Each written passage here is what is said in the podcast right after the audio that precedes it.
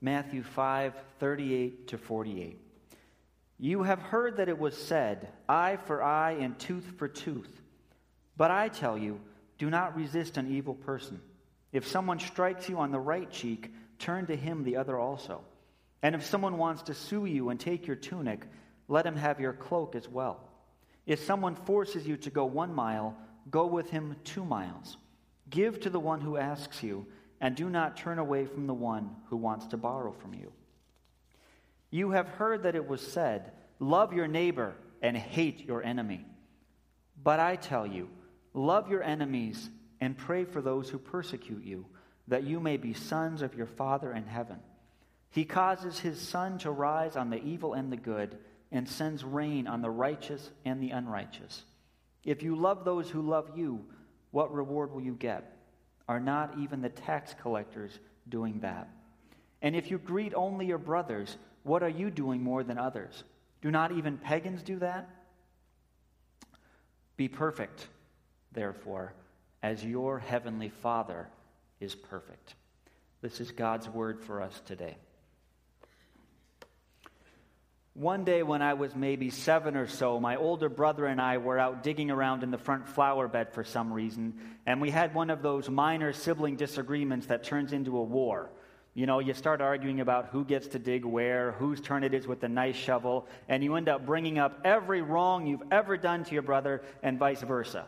And as we were going back and forth on this, we got a little more animated, and eventually my brother sort of accidentally hit me in the head with his shovel right above the eye, but my memory's a little blurry, so I don't actually remember which eye he hit me above. But there was blood, and there was pain, and there was some crying and screaming. And by the time my mom got outside to see what in the world was going on, I had sort of recovered and I'd picked up my own shovel, and I was chasing my brother around the yard yelling, Now it's your turn! He hits me, I hit him. It seemed fair at the time. Um, my mom didn't agree.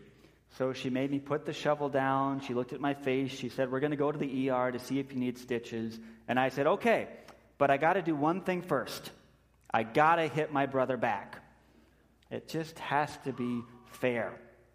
Now, thinking about that story, I remember still being kind of upset that I got hit in the head, but I actually was more upset that I didn't get to hit him back. Retribution. It is deep, deep in our nature. Now, over the last few weeks, we've read a number of passages where Jesus tells his audience, You have heard this, but I tell you that. And in each of these cases, Jesus is calling his audience, he's calling believers to something more. Something more than what they've been practicing. Something more than what we usually do in our broken human relationships. And today we're going to hear what Jesus has to say to us how he calls us to more in terms of retribution and love. We're going to explore what Jesus has to say here in kind of three big parts. First, I want to talk about what these verses do not mean, what Jesus is not teaching us. Second, we'll look at the foundation for the commands that Jesus gives us in these verses. And third, we'll talk about a couple ways that we can try to live out Jesus' teaching here. I've got a number of subpoints that'll be up on the PowerPoint, but those are kind of the three big picture things we're looking at. What these verses are not, the foundation for the teaching, and then how we can live it out. First, then, these verses are not rules for public justice. They're not rules for public justice for the legal system. The Old Testament passage that gave that principle of an eye for an eye and a tooth for a tooth those passages do seem to have been about Israelites' legal system. It was a principle that was intended to guide judges in their decisions. Often in the ancient world, law codes gave different punishments depending on how rich and how poor the different parties in the lawsuit were. And the Old Testament moves away from that and gives more of a everyone should be treated fairly. So that's the legal principle there. But it seems like in Jesus' time, people had taken those Old Testament passages that intended to promote justice and they turned them into an excuse for vengeance. That social principle of justice had become a personal principle of revenge. If you were wronged, you struck back. If someone broke your cousin's arm, you'd go and break their leg, and then their family would come and break both of your legs, and then your brother would have to go and whack someone on the head, and it'd go back and forth and back and forth and back and forth, eye for an eye, tooth for a tooth, because you had to get your revenge. And that, that dynamic, that sense of needing to get your own back, that sense that you need to pay people back when they do something to you that's the dynamic that Jesus wants to unwind here. He's not giving rules for the legal system as much as he is telling people how to live in their personal relationships. And of course, that has implications for how we do government and how we run society, but that's not Jesus' primary focus here. And second, these verses are not a mandate to accept abuse. These verses give no warrant to abuse other people or to accept abuse ourselves. Jesus is forbidding revenge and vengeance, but he's not saying, just take evil. In all situations, just take whatever people hand out. If you're in an abusive situation, the right thing to do is not just stick around and take it, and the right thing to do is not to hit back harder. But in situations, especially in family or really close relationships, where abuse is happening, the right thing to do is not just sit there and take it.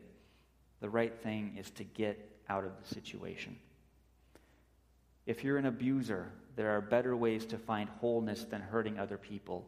And if you're someone who's being abused, the best thing for you and everyone else is just to get out.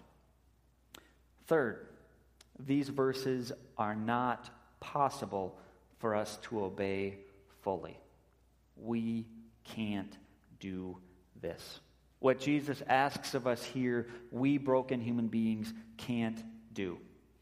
If you really read through Jesus' Sermon on the Mount here and you pay attention and you take it seriously, a lot of it feels like getting hit in the head with a shovel. There was another scholar once who criticized C.S. Lewis for not seeming to care for the Sermon on the Mount. And Lewis responded, and let me read this here. As for caring for the Sermon on the Mount, if caring for means liking or enjoying, I suppose no one cares for that sermon. Who can like being knocked flat on his face by a sledgehammer? I can hardly imagine a more deadly spiritual condition than that of the man who can read that passage with tranquil pleasure. In other words, and this is me now, not Lewis, it's spiritually dangerous to read passages like this in the Sermon on the Mount and think it's just a nice talk, just something we can kind of, you know, make work in our own lives.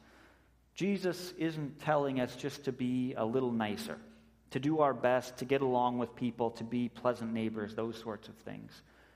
Jesus is telling us that we need to make serious, serious sacrifices to our dignity, to our possessions, to our time and our energy. And he tells us we need to do that even in order to help evil people. Jesus tells us we need to love our worst enemies. And can you? Do you really love your enemies? Can you really stand to lay down your rights? Can we really hear what Jesus says to us in this passage and just go peacefully on our way, thinking, yeah, I can do that? We can't totally obey this passage on our own. And if you think you can, I invite you to read the Sermon on the Mount, the whole thing, later today, and then spend about a month trying to keep it perfectly, and then come back and we'll have this conversation again. We can't do all of this. We're too broken. We're too full of ourselves. We're too filled with hate.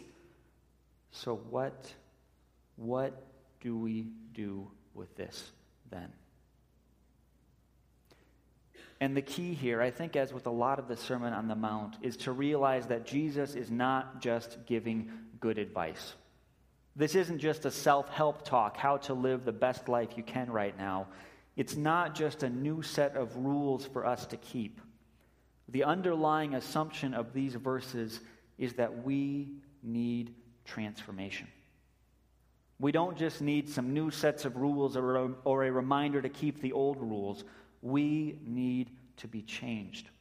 So Jesus isn't just tightening up and clarifying some rules here. He is doing that. But more than that, he's pointing to a different way of life.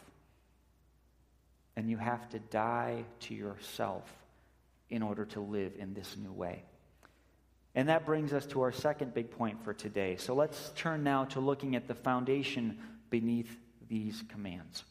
What's the framework that would make it possible for us to keep these commands? And that transformation that we need, that new life, we can find it only in God's love for us. The people of Jesus can actually follow these commands because God loves us and because God enables us to love other people too. God loves us beyond measure. God loves us, even us, beyond measure. In verse 45 of chapter 5, Matthew gives a few examples of how the Lord cares for all people. He says that our Lord causes the sun to rise on the evil and the good, and he sends rain on the righteous and the unrighteous. Even when people insult God, he sends the sun and the rain. Even when people misuse what God has made, he sends the sun and the rain. These are people, many of them, who've decided to be God's enemies. But even when they ignore and insult and misunderstand and sin against the Lord, He sends the sun and the rain. And God does that for everybody. And for believers, the Lord goes even further. For believers, our Father in heaven sent His Son Jesus while we were still sinners. While we were still sinners. Christ died for us. When Jesus says, Love your enemies and pray for those who persecute you, you can imagine him looking around and knowing that there were people there who would betray him. Can you imagine Jesus saying this with Judas right there next to him? Judas, the one who would betray him. Judas, the one who would spend years and years with Jesus and then hand him over in order for him to be tortured and brutally executed. And yet, Jesus, knowing all that, kept Judas along with him. Jesus practiced what he preached, and Jesus modeled for us what God's love is like. It's costly, it's precious, it's sacrificial. And God calls us to love our enemies just like he loves us. And again, by ourselves, this is impossible. But God, God works in us to make us able to love like He does. Because God makes us able, we can love our neighbors and our enemies. And that's why in verse 48, at the end of the passage that we read for today, Jesus is able to tell us, Be perfect, therefore, as your heavenly Father is perfect. Jesus doesn't say, work a bit harder. Really lean into this command and become, you know, a better person. Jesus tells us to be completely, completely perfect. And that's not just a nice slogan. Jesus means what he says. If we are one of God's people, we are called to be completely, totally, absolutely perfect all the time. That is what God calls us to do. But where God calls, He also equips. Where God calls us to be perfect, He gives us what we need to get there. Our Father in heaven sent Jesus to model what it looks like to be perfect. He also sends the Holy Spirit to live in us, to give us the power to be perfect. If you belong to Jesus, you have God Himself in the person of the Holy Spirit living within you right now. And it is the power of the Spirit that enables us to keep these commands. It's not the Christian thing to do to read the Sermon on the Mount and say, Yeah, I can do that. I have the willpower, I have the ability, I can do that. The Christian life is not about the quantity of our willpower. God is the one who makes us able to love as he does through his power. God makes us his children. The Lord sends his spirit into our hearts and our lives, and the spirit is what enables us to follow the commands of God's word. Christians belong to our Father in heaven, and he makes us able to love like he does. So, for the final few minutes of the sermon this morning, I want to talk about a couple ways that we can live out that big vision. First, we can be like our Father in heaven by returning good for evil. By returning good for evil. When Martin Luther King Jr. preached on this text, and apparently he did it dozens of times, he would usually share the story of a time he and his brother were driving a long distance on the highway one night. And as they drove, there wasn't a lot of traffic that night, but there were cars going by with some regularity, and it seemed like everybody was forgetting to turn off their brights. Just everybody that night was leaving those bright headlights on, glaring. And King's brother got more and more frustrated with this, and finally he said, That's it. For the rest of the night, I'm going to leave my brights on too. This is ridiculous. If I'm going to be blind, they're going to be blind too. And King said, well, that's not really a good idea. We're not going to do that. We don't want too much light on this highway that's just going to lead to an accident. Somebody, somebody's got to dim the lights, and that somebody is going to be us. King was a really easy brother to live with, I'm sure. But someone's got to dim the lights. When the fires of conflict and wrong get going, we can just dim the lights and exchange good for evil. In your life, be someone who dims the lights. When someone offends or insults you, choose to do good because that is the way of our Father in heaven. Charles Spurgeon, a famous preacher, said about this text that Christians are called to be the anvils when bad men are the hammer. Christians are called to be the anvil when bad men are the hammer. And metal workers use anvils. They're big hunks of metal. They use those as their base for shaping metal.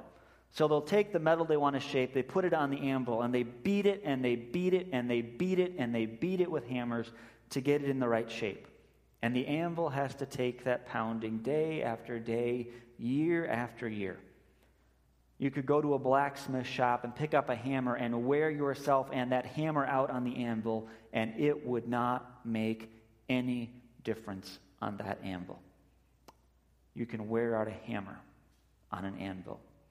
And we Christians are called to be anvils that wear evil out with doing good. Now remember, I'm not saying we can do this on our own. By ourselves, we'll just grab another hammer and beat back. But because God is within us, because God gives us strength, we Christians have the power to take evil we have the power to take being taken advantage of. We have the power to be forced to do something and still to return good for evil. Because God is at work within us, because God gives us the strength, we can turn evil to good and return good for evil. We can do this because God is at work within us. And we can also, along with returning good for evil, we can give generously to others. Instead of standing on our rights and insisting that I deserve this or I will only do that, we can be that person who goes the extra mile to help others. We can be that person who lays down our own time, our own money, our own resources to help others. I may have told this story before, but it's a good story. When we were in Nigeria, there was a time that our field leader, who was a guy who was a few years older than me but looked a few years younger, when our field leader led a group of Nigerian students on a service project to a town some ways away. And when they got there, they were cleaning out the van because in every country around the world, anytime you take a long trip, the car just collects junk, right? Everywhere. So they were washing off the van and cleaning it out, a couple of these Nigerian high schoolers, and our field leader, our big boss, the supervisor. And a Nigerian pastor who didn't know anybody who was there just drove up, got out of his car, and said, Hey, you! You! Yeah, you! When you're done with that, clean my car too. And make sure you do it right. And then he just walked off, went into the office, got on with some things. And the high school students cringed. That was not, that was not the way you would treat anybody with any kind of status, let alone the missionary supervisor, head over all the missionaries in Nigeria. It was terrible. They just about went in there and dragged the pastor out and made him get down on his knees and apologize. But the field leader just said, No, it's, it's fine. Let it be. We'll clean up his car. It's fine. Don't worry about it. And they just kept cleaning up the van and then cleaned up that guy's car too. When someone asks you to go the extra mile, go the extra mile. We all have that reaction of things of, oh, I just don't want to do that. We'll do a little more. If your parents ask you to help out around the house, do it with a smile. If your kids ask for a bit more time, give it to them. Serve on a church committee. Help someone out. Keep your eyes open and keep your hands and your feet ready to walk that extra mile, to give generously to someone who asks. Let your first thought not be, What can I get? But instead let it be, What can I give? We all have so much money, time, relationships. We all have things that we can give. And if you hear what I just said and your response is, yeah, right, I've got no money, I've got no time, I've got nothing to give, let me ask you to take a deep breath. Just take a deep breath and relax.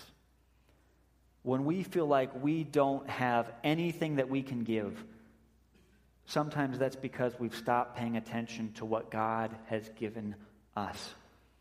In Jesus, through the Holy Spirit, because of God's love, the Lord has given you everything that you need. You might not have as much money or as much time or as many abilities as you would like, but take a deep breath. God has blessed you. There are ways that you can give to others. Maybe you can give something huge and amazing or maybe you can just do something small, like spend five minutes praying for someone in need. The point isn't whether you have the possessions or the time or whatever to do some huge thing or just some small thing. The point is that you take what you have, you take what you've been given, and because you've been given the greatest gift of all in God's love, you somehow pass that love on to those around you. Give generously to others. So be perfect, just as your heavenly Father is perfect. And that's really, truly possible. Not because we're such great people or we can have such great willpower. We can be perfect because God has made us his children. We can be perfect because Jesus died for us and saved us from sin and evil. We can be perfect because God lives in us through the Holy Spirit and is at work to make us holy and to make us perfect. When that metaphorical or literal shovel hits you in the head, you can put aside your desire for vengeance. When the hammers of the world pound on us, we can lay aside our need for revenge. Jesus calls and commands us to practice something more, to live out a deeper love. And the Holy Spirit gives us the power we truly need to love our neighbors and to love our enemies. We are called to be perfect, and through God's power, He makes us able to be perfect, just like He is.